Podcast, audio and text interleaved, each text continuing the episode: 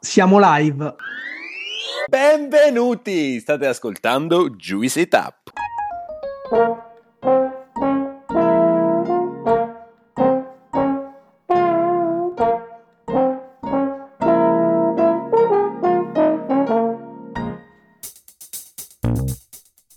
Siamo Gianluca, Alessandro e Claudio, tre amici che si sono conosciuti ai tempi dell'università a Pollenzo. Siamo molto diversi tra noi, ma condividiamo una grande passione per l'enogastronomia, per tutto o quasi tutto ciò che è edibile e potabile. Una di quelle amicizie costruite tra piatti di pasta e bottiglie di vino. Questo spazio si chiama Juicy Tap perché quello che faremo è spremere e tirare fuori tutto quello che c'è di interessante e innovativo nel mondo dell'enogastronomia. Stay Juice, il viaggio è appena iniziato. Siamo Alessandro e Claudio e insieme a Gianluca siamo i fondatori di questo podcast e del progetto Juice. Oggi, per la scelta del nostro ospite, abbiamo ripescato all'interno dell'Università di Scienze Gastronomiche a Pollenzo. Avremo infatti con noi il professore Michele Antonio Fino. Il professor Fino è da ottobre 2011 insegnante associato presso l'UNISG, l'Università di Scienze Gastronomiche. Ha al proprio attivo 40 pubblicazioni, dedicate al diritto romano, alla storia delle istituzioni politiche e alla storia degli istituti giuridici. Oggi parleremo con il professore a 360 gradi di diritto alimentare, etichettatura e di Unione Europea.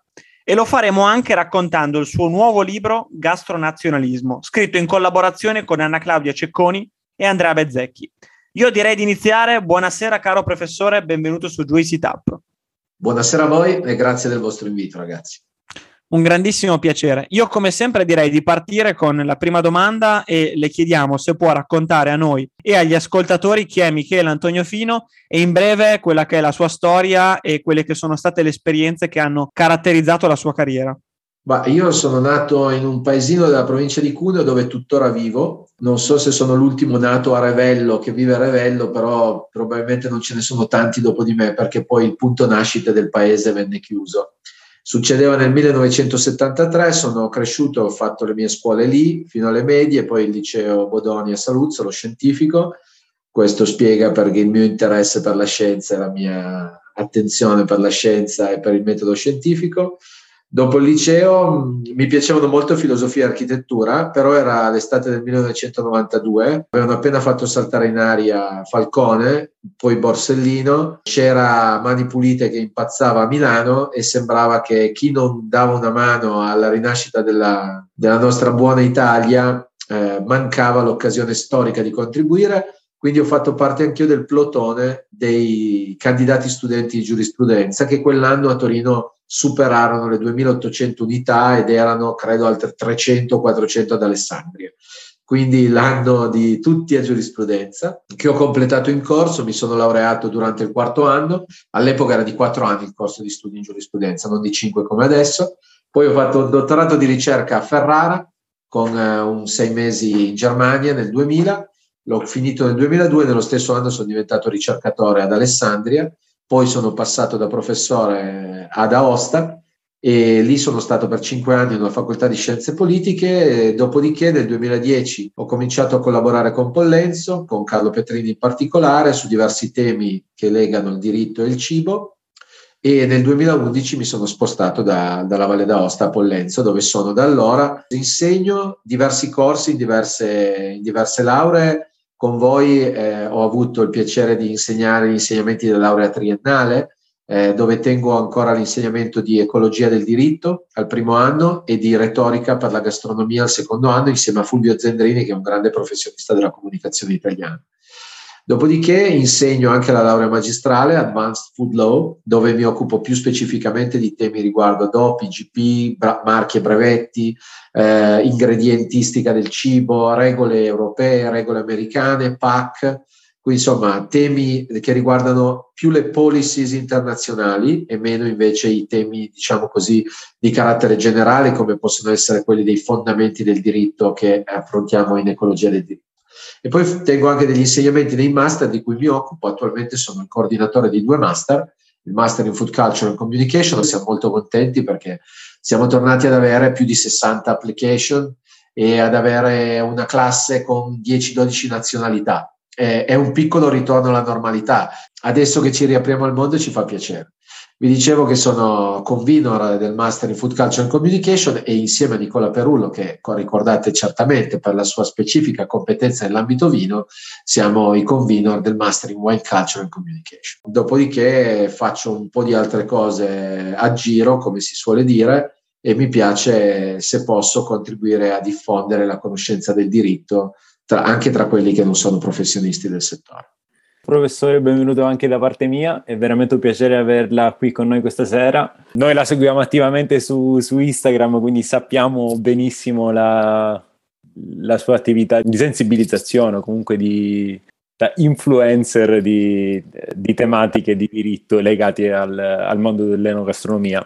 Professore, noi lo sappiamo e, e anche se, se, l'avessimo dimenticato non lo ammetteremmo mai, ma può spiegarci, può spiegarci in breve cosa si intende per diritto alimentare, in particolare per diritto alimentare europeo, perché sappiamo benissimo che non esiste un corpus eh, che si identifica in un unico settore, ma che eh, il corpus lo si deve identificare ed estrarre da diversi settori del, del diritto.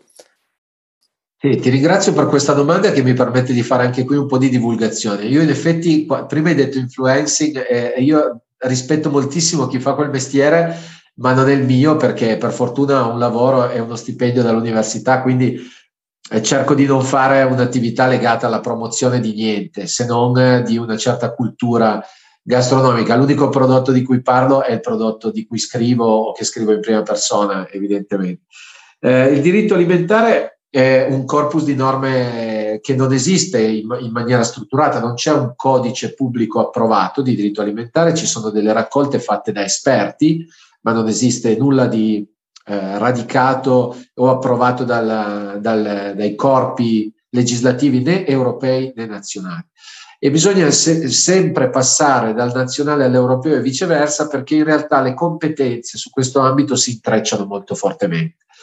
A livello internazionale, se, parli, se guardiamo le regole di commercio dei beni alimentari, le regole sono addirittura sovraeuropee. Sono le regole del WTO, dell'SPS Agreement, cioè Sanitary and Phytosanitary Agreement, cioè un allegato del WTO, e che regola il modo in cui tra i paesi devono passare o non dovrebbero passare materiali viventi. Pensate a quando vedete una, una trasmissione di quelle tipo guardie di frontiera australiane, in cui aprono le, le, le, le valigie della gente e buttano via tutto quello che ha l'aria di essere materiale organico.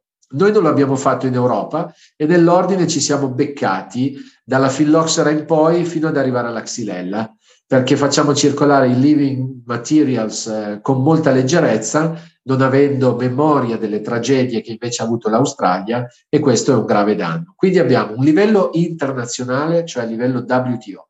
Poi abbiamo un livello europeo, perché a livello comunitario ci sono alcune competenze esclusive. Intanto l'Europa fa la PAC, cioè fa la politica agricola comune che finanzia l'attività agricola e finanzia con il secondo pilastro della PAC lo sviluppo rurale, cioè il miglioramento costante delle condizioni di vita e di lavoro degli agricoltori e di chi produce il cibo, quindi anche acquacultura, anche forestry, anche, alle, anche coltivazione delle foreste e dei boschi. Inoltre l'Unione Europea ha una competenza non solo sull'agricoltura di carattere primario, ma anche di tutela dei consumatori. Ed ecco perché è l'Unione Europea che decide come si fanno le etichette del cibo e come si fanno, oltre alle etichette del cibo, come si fanno i prodotti di qualità, perché gli schemi di qualità, le DOP, le IGP, il biologico, corrispondono tutti a schemi che sono uguali in tutta Europa, cioè 27 paesi per mettere un bollino del biologico su un prodotto fanno riferimento a uno schema deciso a Bruxelles. Nel caso del bio, uno schema eh, del, del 2007 riformato nel 2018, nel caso delle regole di etichettatura sono regole del 2011 che però sono ancora in via di implementazione, pensate alla, all'origine del latte che in alcuni paesi ancora non si mette o all'origine della materia prima prevalente. E per quanto riguarda le doppie IGP, il quadro attuale è quello del 2012, il regolamento 1151.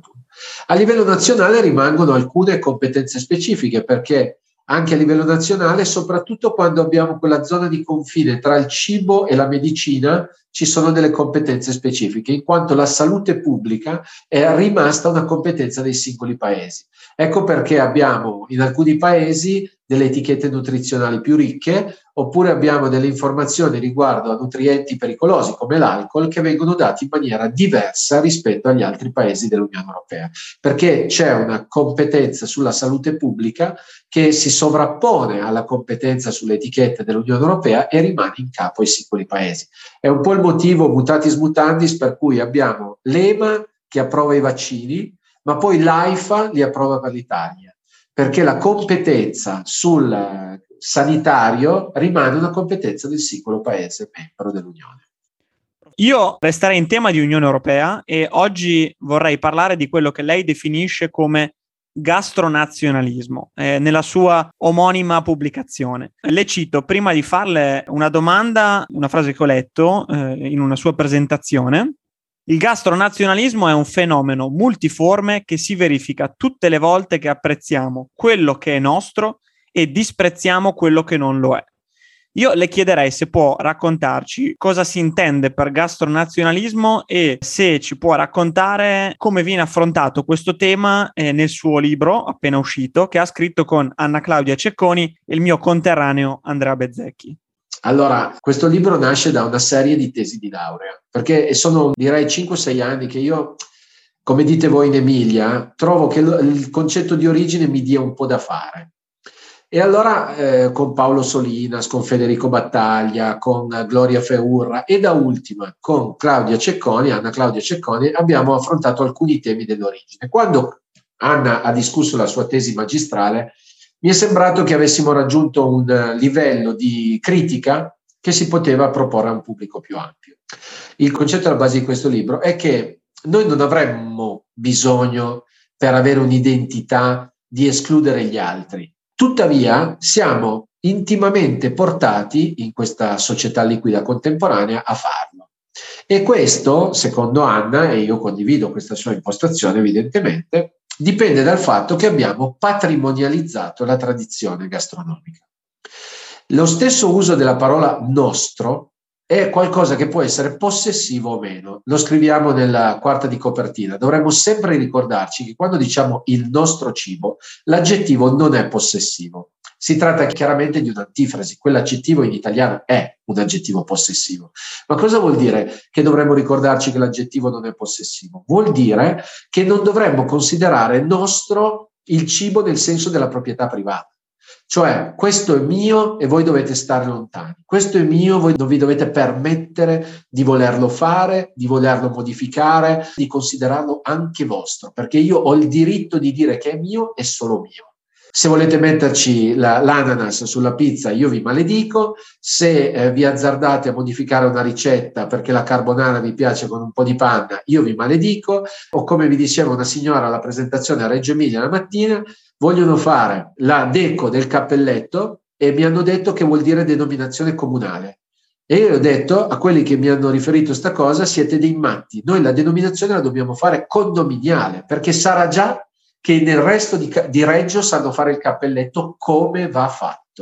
Allora, è un processo questo che sembra a nostro avviso un po' pazzesco. Dov'è che è un po' pazzesco? Il cibo è incontro, perché non c'è niente di più bello di incontrarsi, di scambiare, di conoscere, di mescolare i sapori, di arricchire la nostra cultura.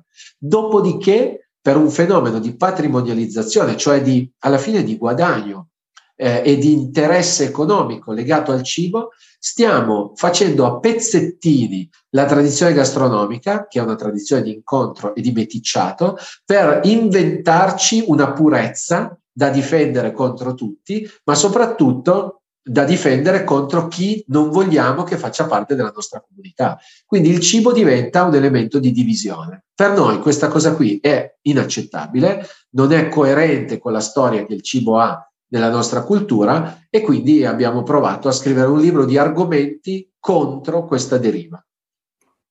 Mi sembra, professore, che questo qui rifletta molto bene quello che è l'attualità poi eh, europea, nel senso dell'Unione Europea. Parliamo eh, dalla, dalla, nascita dell'Unione, eh, di insinuare all'interno del, degli stati membri questo concetto di Unione Europea, però alla fine quello che, che, ci troviamo in mano adesso sono i singoli stati membri con delle identità nazionali molto forti.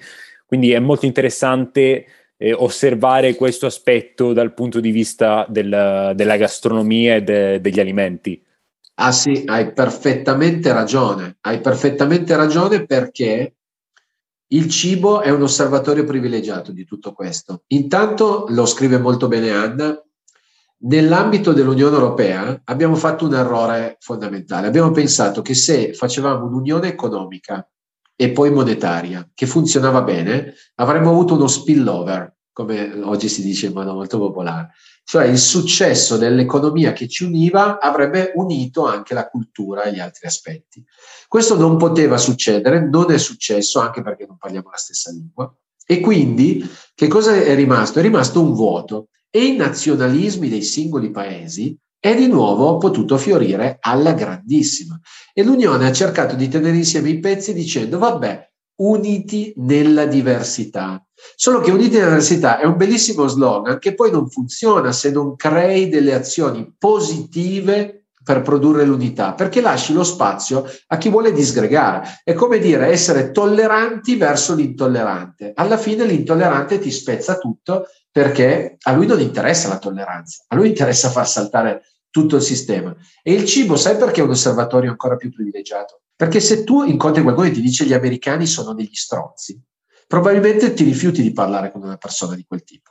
Perché dici questo non è un lessico che io accetto, questo non è un modus loquendi con cui io mi voglio confrontare. Non è accettabile, è un'affermazione razzista, è un'affermazione sciovinista, non va bene.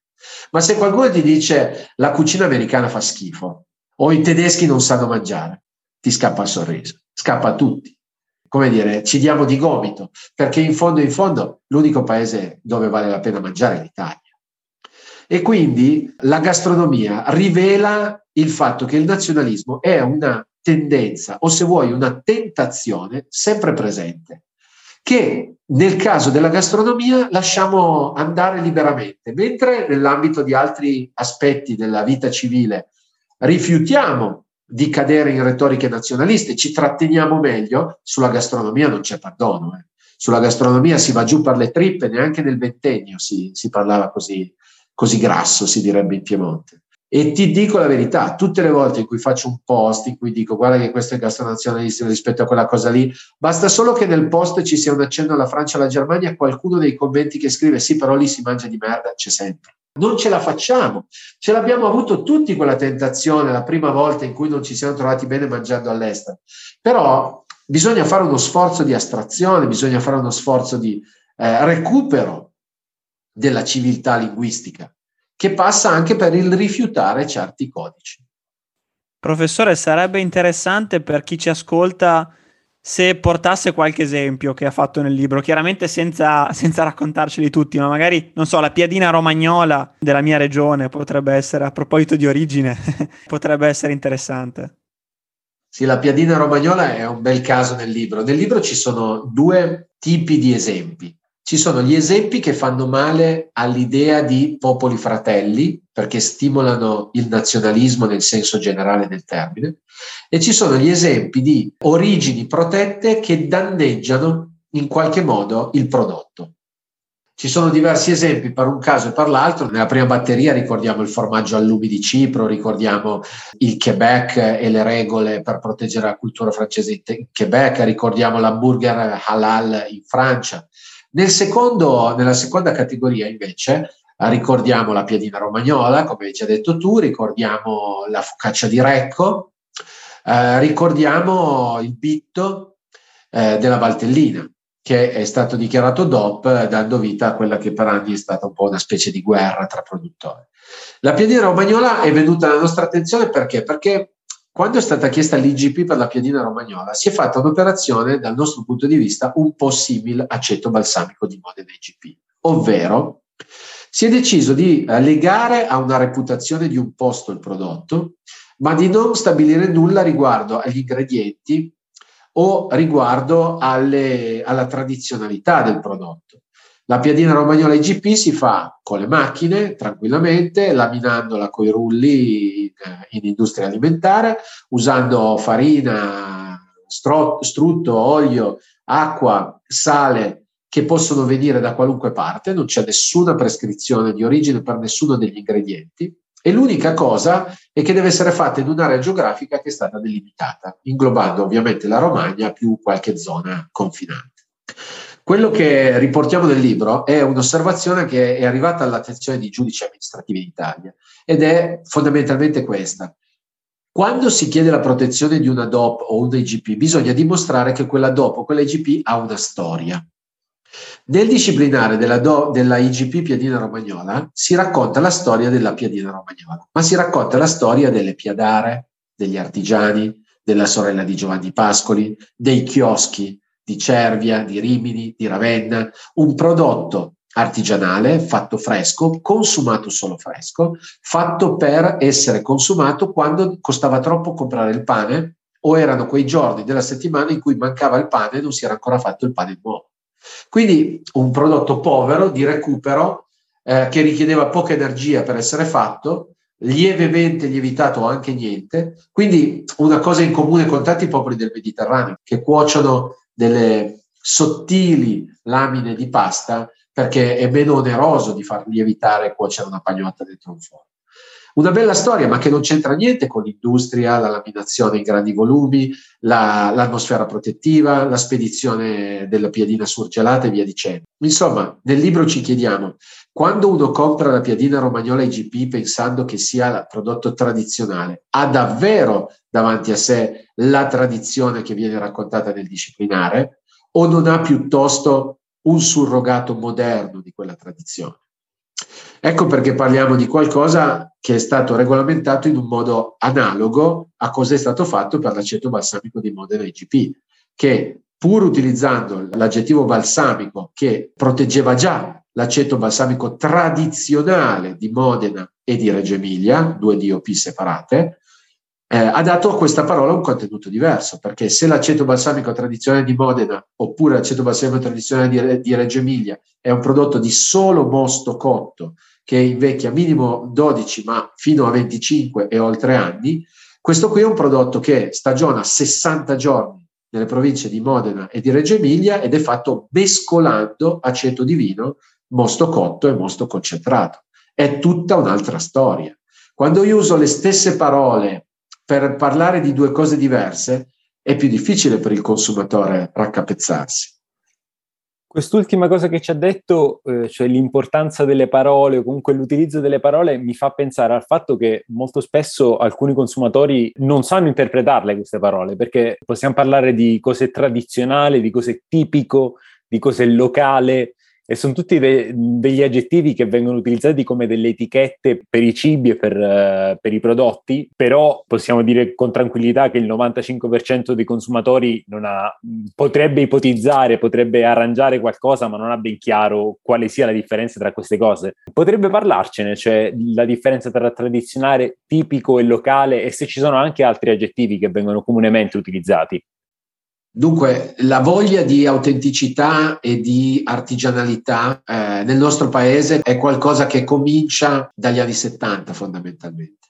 Ci sono dei precursori come Mario Soldati e come Luigi Veronelli naturalmente, però è in quell'epoca lì che comincia la wave di massa per originale, autentico, territoriale, ristretto, negli anni Ottanta poi Gambero Rosso, Arcigola, Slow Food e via dicendo. Tutto questo bisogno di identità e autenticità veniva come risposta alla produzione di massa non particolarmente alta in termini di qualità e molto omogeneizzante. Quando si sviluppa una capacità di spesa nella media degli italiani, perché fino agli anni 60 il problema era mangiare, poi dopo comincia a esserci qualche soldino in più in tasca, automaticamente la ricerca della specialità diventa più interessante. Prima è stata la specialità, poi è stato il prodotto tipico, poi è diventato un prodotto tradizionale. E la parola tradizionale è quella che entra nei discorsi DOP e IGP, nei regolamenti del 1992 che stabiliscono per la prima volta lo schema DOP, lo schema IGP, tradizionale è la parola chiave. Dopodiché abbiamo avuto un fiorire di altre parole che sono andate ancora di più a specificare tradizionale.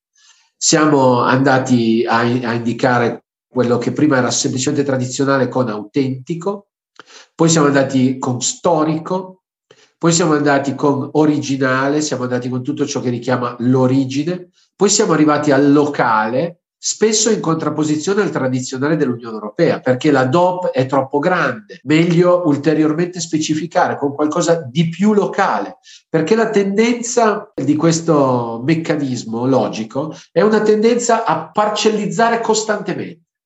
Bisogna sempre ridurre un po' l'unità che si prende in considerazione. In questo modo qua si crea sempre una nuova species e quello che prima era species diventa genus. E io ho comprato questo prodotto qua DOP. Ah sì, ma io conosco un produttore che è fuori dalla DOP che fa il vero prodotto di quella zona lì.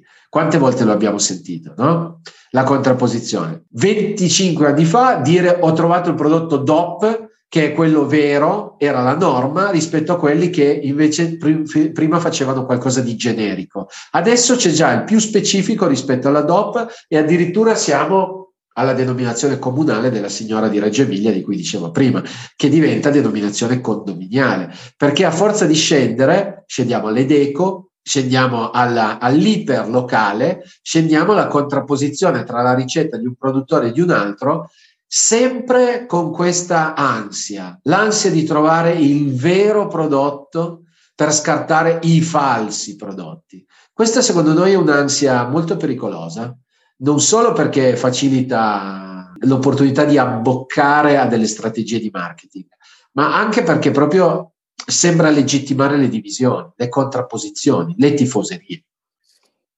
Secondo me quanto ha appena detto apre a un discorso molto più vasto e importante, eh, cioè al fatto che il consumatore in generale ha molti dubbi e non ha ben chiaro cosa sia la qualità e che quindi ricerchi la qualità in delle etichette, in delle denominazioni, oppure sappia soltanto lui dove trovare il prodotto giusto. Però questo qui mi riporta anche al fatto che una delle prerogative dell'Unione Europea è la tutela del consumatore. Quindi tutte queste eh, etichette, tutti questi eh, regolamenti e direttive che vengono fatti dovrebbero avere come fine ultimo la, la tutela del consumatore, di conseguenza facilitare da parte del consumatore la comprensione di cosa c'è scritto su un'etichetta e quindi discerne tra un prodotto di qualità e un prodotto non di qualità. Cosa pensa in generale del sistema di etichettatura a livello dell'Unione Europea? Pensa sia un sistema che ha raggiunto una sua maturità e che funziona o che c'è molto margine di miglioramento? Ma ritengo che margini di miglioramento, per carità, ce ne siano sempre, però non ci potrà mai essere un miglioramento del quadro giuridico tale da corrispondere completamente all'evoluzione del mercato. Il diritto viene sempre dopo e insegue sempre l'evoluzione sociale raramente dà forma all'evoluzione sociale. Se dà forma all'evoluzione sociale è in un modo particolare che non è quello di, a cui ci stiamo riferendo in questo momento. Ora, se i consumatori vogliono sempre più informazioni, il diritto non può predisporre schemi per dare comunque sempre più informazioni. Deve per forza attestarsi su degli standard che valgano per la maggior parte delle persone e quindi non soddisferanno la sete di particolari di piccole minoranze. Questo perché il diritto deve essere generale ed astratto. D'altra parte, ci sono dei principi a tutela dei consumatori che sono tutelati dal fatto che quello che si può scrivere in etichetta non sia qualunque cosa che il produttore vuole scrivere in etichetta. Uno di questi principi proprio cardine è puoi scrivere in etichetta quello che puoi dimostrare e non quello che è laudatorio, cioè semplicemente lo dici perché vuoi come dire, far bello il tuo prodotto, né quello che non puoi dimostrare. Perché se non lo puoi dimostrare, è la tua parola e diventa automaticamente laudatorio, nel senso che se non c'è l'attestazione di quello che dici essere una caratteristica del tuo prodotto, automaticamente se qualcuno lo sceglie per quello che tu dici, ma nessuno può verificare quello che tu dici, ti stai prendendo un vantaggio commerciale non corretto. Se dici che il tuo prodotto ha degli effetti medicali, che protegge da delle malattie. Eh, tralasciando il fatto che ovviamente se dici una cosa del genere passi nella categoria farmaci e non nella categoria prodotti alimentari, ma fingiamo che tu lo dica in maniera furbetta. Questo è un grande vantaggio. Oggi la gente è molto preoccupata di mangiare in modo da preservare la propria salute. Ma se lo fa ingurgitando cose che non hanno realmente quelle caratteristiche, o perlomeno per le quali queste caratteristiche non sono dimostrate, è un grosso problema. È un problema di cui il legislatore si deve occupare. E non, si, non se ne può occupare dicendo ok, ok, dite di più, dite quello che volete, perché il consumatore vi chiede di dire di più. Se un produttore di vino vuol dire il vino fatto in questo modo è più digeribile, deve avere delle attestazioni mediche per dire questo perché è un effetto sulla salute delle persone parlare di maggiore digeribilità. Questa cosa non è dimostrata da niente e soprattutto può indurre il consumatore a trascurare il fatto che nel vino, parlando di vino, c'è un 10, 12, 15% di un tossico di prima categoria sicuramente cancerogeno. Allora, è chiaro che il legislatore dell'etichettatura fissa dei paletti che a chi vuole più informazioni sembrano un po' stretti. Però dal mio punto di vista, non bisogna necessariamente scrivere di più in etichettatura. Bisogna, se uno ambisce a comprare con più informazioni, instaurare delle relazioni che permettano di avere più informazioni e qualche prova in più riguardo a queste informazioni direttamente dal produttore. Non si può sperare nella scorciatoia dell'etichettatura, perché sarebbe pretendere troppo da uno strumento che, come hai ben detto tu, è necessariamente un po' limitato. A questo punto mi viene un'altra curiosità, perché eh, lei dice che eh, ciò che viene scritto in etichetta il produttore deve essere in grado di dimostrarlo, però è dimostrabile ciò che è ben definito. E voglio entrare nel tema dell'etichettatura sulla sostenibilità.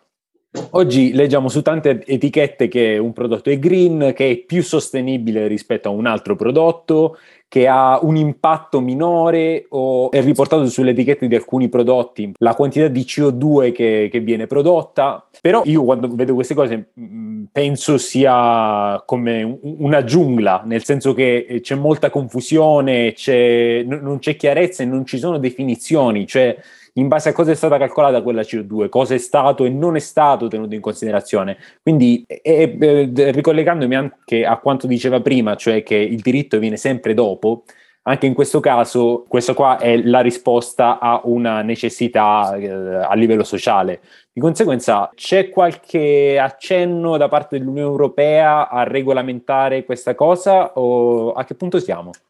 Purtroppo riguardo al tema della sostenibilità dichiarata in, in etichetta, di tutte le misurazioni della sostenibilità, siamo molto indietro perché lo sviluppo è estremamente recente. Il marketing della sostenibilità è qualcosa degli ultimi, vorrei dire, 3-4 anni. A livello mainstream, ben inteso, ci sono delle punte già precedenti, ma a livello mainstream è una cosa degli ultimi 3-4 anni. Questo espone oggettivamente i consumatori al marketing più becero e alle vanterie meno dimostrabili. A Pollenzo stiamo facendo un grande lavoro con il laboratorio di sostenibilità guidato da Silvio Greco e coordinato da Franco Fassio, due professori che avete avuto e che conoscete bene, proprio con l'ottica di creare modalità condivise di misurazione della sostenibilità perché non è tollerabile che continui questo far west, come hai giustamente detto tu, non è tollerabile che qualunque azienda faccia greenwashing vantando della sostenibilità che non è costretta a misurare per poterla dichiarare, che non è costretta a sottoporre ad una verifica analitica quantitativa. Dobbiamo necessariamente arrivare a pretendere che quando qualcuno dice che una sua produzione, un suo prodotto è sostenibile, sia in grado di fornire i numeri di questa sostenibilità. La narrazione è un pericolo in questo senso. È un pericolo perché, come dire, consente di lasciare un po' nell'ombra una cosa che invece non deve rimanere nell'ombra. Come ad esempio hai ricordato tu molto opportunamente, scusate, ma se dite che risparmiate 100 tonnellate di CO2 per ogni chilo di questo prodotto, esattamente com'è che l'avete calcolato? Questa mattina ho, ho, visto lo spot di una specie di eh, scovolino per, produrre, per pulire le orecchie che avrebbe una testina in gomma e la sua pubblicità è con questo risparmi al pianeta fino a mille cotton fioc. Ok, uso il termine commerciale, ma voi capite il bastoncino classico, quel cotone in punta. Ma perché? Intanto non andrebbe usato né uno né l'altro È chiaro che quei mille fanno molto effetto perché io lo vedo su quella scatola lì e dico, mamma mia, mille cotton fioc, che patella di cotton fioc che risparmia il pianeta, fantastico. Dall'altra parte, non è che la soluzione che sto adottando sia il meglio in generale per la mia salute e per il pianeta stesso, dal momento che lo scovolino comunque è in plastica. E in questo senso mi piace richiamare uno studio che ha pubblicato in un libro molto recente che vi consiglio caldamente, È naturale bellezza, proprio Beatrice Mautino, la quale si è occupata di dire ma un vasetto di vetro è più sostenibile o meno di uno in plastica? Di primo acchito diciamo tutti che il vasetto di vetro è più sostenibile. In realtà, perché siamo biased, pensiamo alla fine che farà e diciamo ma sì, ma il vetro è un elemento naturale, è fatto con della sabbia cotta, quindi è meglio della plastica che invece poi si degrada in microplastiche, va nel mare, inquina i pesci, ce la mangiamo, sta nelle placente delle donne incinte, via, via, via, via dicendo. Quindi il vetro tutta la vita. In realtà, in termini di energia, di materia prima, di eh, costo ambientale per la sua produzione, il vetro è meno sostenibile. Quindi ci vogliono studi e ci vogliono numeri. Altrimenti la narrazione della sostenibilità purtroppo si presta ad essere un grande prato dove pasturano le vacche grasse del marketing. Ed anche economico, tra parentesi, visto le cifre che stanno impennando sul vetro. Ha tirato fuori, secondo me, un, un tema ancora importante, cioè il, um, il basarsi sull'evidenza, quindi l'importanza del, de, della ricerca e l'importanza della, della, produzione di evidenza scientifica, perché come, come appena sostenuto ci sono dei casi in cui l'opinione comune è convinta di una cosa, ma poi si, si va a vedere nello specifico eh, invece è, è, vero, è, vero, il contrario. Recentemente abbiamo tra l'altro intervistato il professor Silvio Greco con cui abbiamo parlato anche di, di, plastica. Voglio quindi ricordare che è vero che la plastica può essere più sostenibile sotto il punto di vista della produzione di, di anidride carbonica o comunque di, di output e di esternalità negative, però sempre attenzione a non farlo finire a mare e a smaltirlo correttamente. Bravissimo, hai toccato il punto fondamentale, che soluzioni semplici a problemi complessi solo il marketing te le dà e sono normalmente delle enormi bugie. Per cui il vetro va scelto dove ci sono ragioni oggettive per sceglierlo, perché ad esempio il vetro non scambia, mentre le plastiche con le sostanze grasse scambiano. Eh, il vetro va scelto quando c'è un valore da, da inserirci all'interno che giustifica il prodotto eh, packaging fatto di vetro. La plastica va bene negli altri casi purché la, l'attenzione allo smaltimento sia assicurata. Quindi non c'è la soluzione semplice per cui uno è sempre meglio, l'altro è sempre peggio, uno è sempre sicuro, l'altro è sempre insicuro. Grazie di averlo puntualizzato. Mi fa piacere che abbiate intervistato Silvio perché Greco è molto più bravo di me a far passare questi contenuti. Professore, visto che stiamo parlando di etichettatura, di sostenibilità, le farei una domanda sulla nuova PAC, quindi politica agricola comune. Nuova PAC green o greenwashing? Cioè era necessaria una nuova PAC, ma è stato fatto abbastanza? A seconda del punto di vista non è mai stato fatto abbastanza, a seconda del punto di vista invece degli agricoltori è la più green mai vista in Europa. Il tema è eh, un po' bicchiere mezzo pieno, un po' bicchiere mezzo vuoto. In realtà, se vi devo dare un'opinione personale, in quanto la PAC non è ancora legge approvata, non è ancora pubblicata, quindi non possiamo commentarla come una norma che già esiste come i regolamenti etichettatura oppure quelli sulle doppie l'ICP.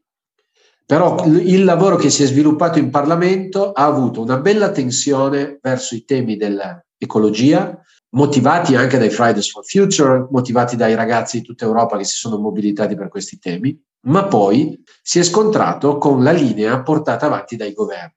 Ricordiamolo per i nostri ascoltatori che in Unione Europea il meccanismo legislativo è normalmente condiviso. Cosa vuol dire? C'è un Parlamento che eleggiamo tutti quanti noi votando ogni cinque anni. E poi c'è il Consiglio dell'Unione Europea. Il Consiglio dell'Unione Europea da chi è fatto? Dai ministri dei governi dei singoli paesi.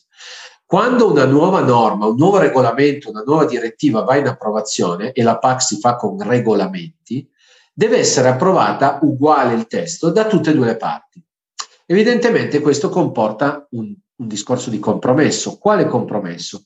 I governi nazionali dell'Unione Europea sono molto sensibili a garantire gli aiuti ai loro agricoltori come si sono sempre dati. Perché? Perché hanno una platea di agricoltori abituati a ricevere questi aiuti e non vogliono andare davanti ai propri elettori a livello nazionale a dire abbiamo perso dei soldi PAC, perché adesso i soldi PAC vanno piuttosto allo sviluppo rurale e all'evoluzione agroecologica delle aziende. Non lo vogliono fare perché perdono voti, temono di perdere l'appoggio di questi agricoltori come votanti e soprattutto temono il confronto con le potenti associazioni che rappresentano gli agricoltori. Dall'altra parte i parlamentari europei invece sono molto più sensibili ai temi che giungono dalla base, all'istanza di evoluzione green della PAC. E quindi abbiamo due tensioni diverse che per arrivare a un testo comune devono per forza trovare un compromesso. Ecco perché la PAC evolve sempre un pochino in senso green, ma rimane sempre tantissimo legata ai vecchi schemi di erogazione del denaro. Nascono da queste due radici le contraddizioni della PAC e non sono completamente superabili, per la ragione che i governi nazionali eh, rispetto al Parlamento europeo sono molto più fortemente influenzati dalle associazioni agricole dei singoli paesi.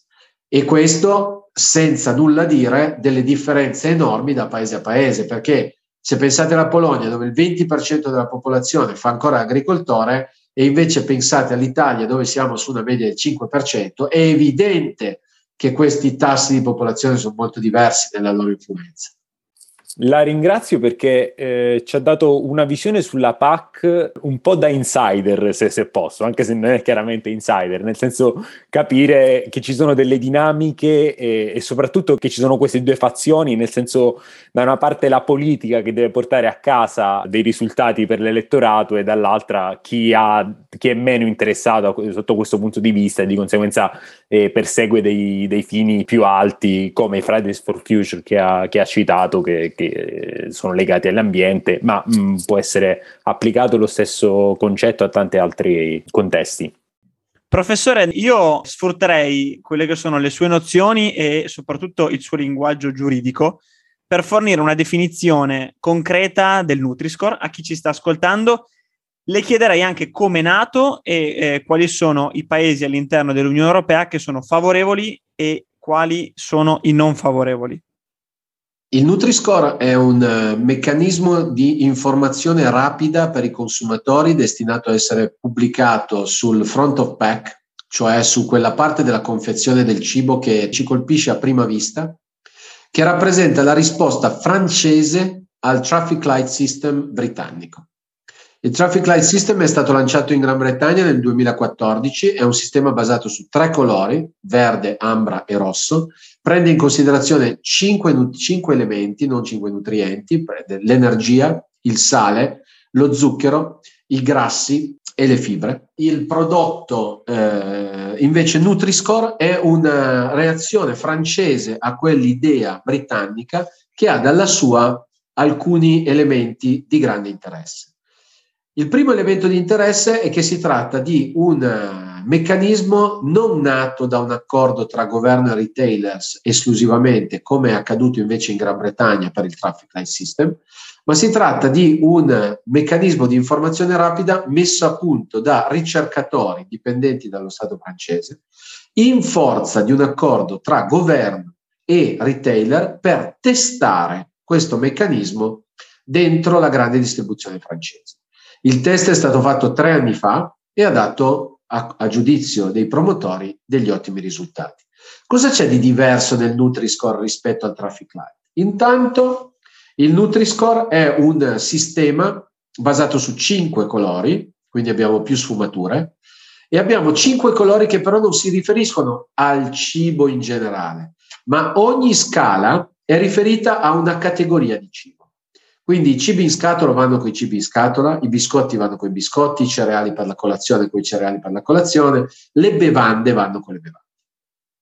In seconda battuta sono stati fissati dei paletti rigidi apprezzabili. Ad esempio, nelle bevande, l'unica bevanda che può avere il verde dei cinque colori, quello migliore come reputazione, è l'acqua. Nessuna altra bevanda, ancorché priva di calorie, ancorché arricchita, eh, può avere il verde.